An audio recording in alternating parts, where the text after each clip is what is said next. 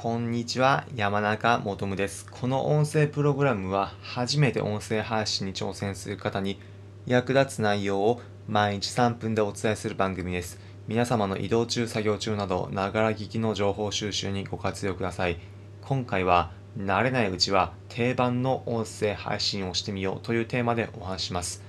皆様、音声配信新しく始めた時にうまく話せないだったり、話しているうちにいろいろと脱線してこんがらがって結局何を伝えたいのかよくわかんなくて何回も取り直しをしてしまうといったような悩みある方、参考になる内容をお伝えするので興味がある方はぜひ最後まで聞いてみてください。慣れないうちは定番の音声配信してみよう。どういったことなのか。結論で言うと、まず最初、自分がある程度スラッと話が出てくるというふうに音声配信でなるまでは、毎回これを話すというのはあらかじめ決めておくだったり、書いたりしておくこと、これがおすすめします。これがおすすめです。なぜなのか。それがあれば、スラッと自分が伝えたいことを伝えられるようになるからです。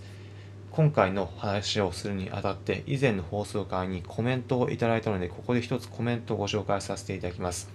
以前の放送回あなたが話につまらない定番の方という放送をしましたこちらの放送回では自分が音声配信するときにこの順番で話せばスラッと伝えられるようになるよというもの一つ形を紹介しました気になる方この放送回リンク先説明欄のところに貼っておくのでそちらから聞いてみてください。この放送回にいただいたコメントをお読みします。おとぼけ姉さんさんからコメントいただきました。ありがとうございます。いつも配信楽しみにしてます。配信するとき自分の素で収録するかロールでするか迷いますというふうにコメントをいただきました。ありがとうございます。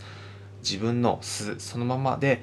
収録すればいいのかな？またロール、まあ、演じた自分で収録するのがいいのかな？ということを迷いますよね。そうですよね。私も音声配信するとき、そのまんまでやればいいのかな？または演じた自分でやればいいのかな？というふうなこと、よく迷っていました。まあ、これもいろいろなことを試していった中で、まずは自分の中で慣れないうちは定番の音声配信だったりでやってみる。まあ、そのを作り返していくうちに自分の中で配信スタイルが決まっていくというふうになるかというふうに思います。自分の素のままで配信すればいいのか、また演者自分ですればいいのかということについてはまた別の放送回で詳しくお話しするので、そちらで聞いていただければ幸いなんですけれども、まずは慣れないうちは定番の音声配信でやってみることをお勧めします。というのも一番最初何もない状態で話すと話が脱線してよくわからないまま何回も取り直しという風になってしまうからです。ここまで聞いて、じゃあ定番の音声配信ってどういう風にするんだよという風に気になる方が多いのではないでしょうか。ここで一つご紹介させていただきます。以前の放送回でもお伝えしましたが、まずまとまらないうちは一つの方、この4つのステップでお話しすることをお勧めしています。何かというと、結論、理由、具体例、結論この順番です。最初に結論を持ってきてその次になぜその結論になるのか理由を話す。そしてその次にえその理由ってどういうことというふうになるので具体例を紹介する。そして最後にもう一回結論を話す。といったような順番です、まあ、例えば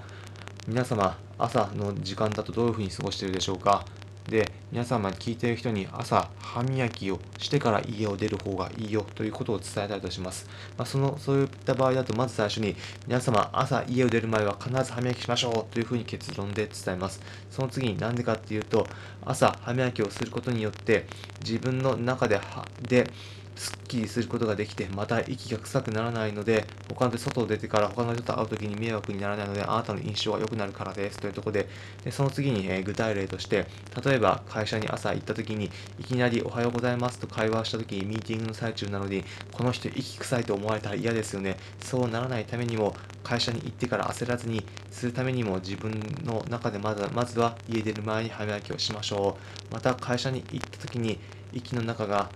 が臭かった臭いと思われたりしたらどうしようというふうに気になると仕事に集中ができなくなるのでまずは自分の中で家を出る前に歯磨きしておきましょう。というふうな感じでまあ具体例を紹介する、まあ、そして最後にだからこそぜひ皆様家を出る前には毎朝必ず歯磨きしましょうねというような感じで結論を伝える、まあ、こういったような順番のステップです。4つのステップ、結論、理由、具体例、そして結論、こういった順番です。まあ、こういった方にはめれば、自分の中でよくわからない話にならないというふうに脱線しないというふうになるかというふうに思います。まあ、ただ、自分の中でもある程度、こういうふうに話すのがうまくいくというふうな方がある方だったら、その話し方でぜひやってみてください。まあ、ただ、そういったものがなくて、自分の中で話がうまくいかずに脱線してしまうなという方の場合など、今回の一つのステップ、ぜひ参考にしてみて話してみていただければ幸いです。そうすれば、皆様の配信、どういうふうにすればいいのかということを脱線せずにスムーズに話せるようになっていきます。ということで、今回のまとめです。今回は、慣れないうちは定番の音声配信してみようというテーマでお話ししました。結論、自分の中で決めた配信スタイルでやっていけば、脱線せずにスムーズに話していけるようになっていきます。今回の内容をお聞きいただきありがとうございました。今回の内容、参考になったという方はぜひいいねの高評価、またこの音声プログラムのフォローのボタンをポチッと押していただければ幸いです。この音声プログラムは、初めて音声配信に挑戦する方に役立つ内容を毎日3分でお伝えする番組です。皆様の移動中、作業中など、ながら聞きの情報収集にご活用ください。コメントもお待ちしております。今回の放送を聞いて、自分もこういった感じで話してみようと思いましたというようなコメントをお気軽にいただければ幸いです。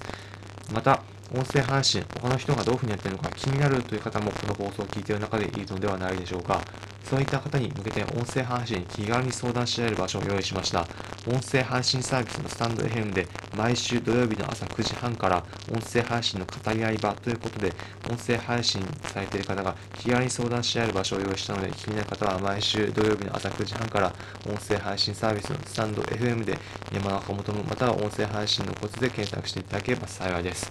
ということで今回の放送をお聴きいただきありがとうございました。皆様、良い一日お過ごしください。また次回お会いしましょう。それじゃあ。